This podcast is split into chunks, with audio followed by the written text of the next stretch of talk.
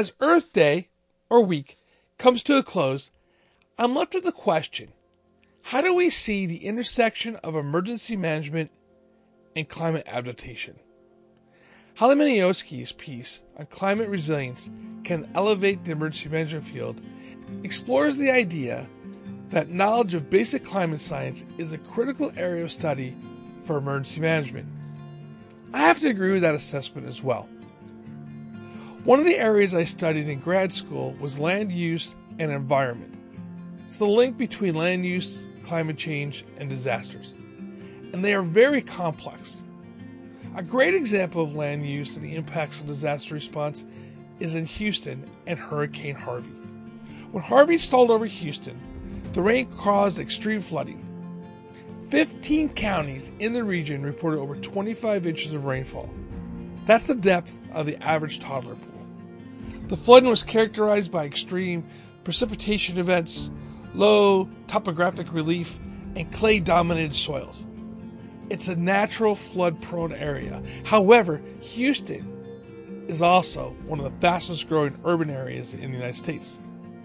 This rapid growth has contributed to the increased runoff volumes and rates in areas where climate change is also shown to contribute to that extreme precipitation. So why should emergency managers care? That's always the question. But what is the threat matrix for climate-caused emergencies? In the southwest United States, we are experiencing year-round fire season, fueled by dry winds and ample fuel. With increased global surface temperatures, the possibility of more droughts and increased intensity of storms will likely occur. As more water vapor is evaporated in the atmosphere, the more powerful storms develop. More heat in the atmosphere, the warmer ocean surface temperatures can increase wind speeds and tropical storms. Those all are bad things for us in emergency management. Well, I hope you find Earth Day, or Earth Week, was great for you. And so please join us on May nineteenth, twenty twenty-two, at eleven a.m. Pacific Time, for a great discussion on climate-induced relocation and why emergency management needs to be involved. Also, check out our podcast, The Todd DeVoe Show.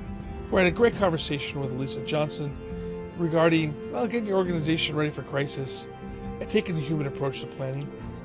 Business Continuity Today, where we discuss building high-quality teams and culture, and Prepare, Respond, Recover, where we talk to D H S and their fighting against climate change and having the Cooling Solutions Challenge. Also, what to read.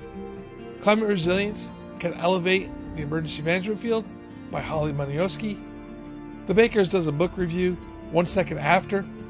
And also the Crisis Response Journal this, this time around. Check out A Boost for Farmers Safeguard for E U Food Security. Real issue right now, uh, especially with the war going on. And also, Africa's water security. And why is it important for us to think about that as well?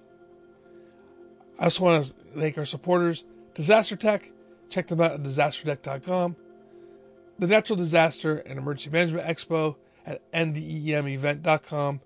And also, Titan H S T for all your communication needs at Titan H S T dot com.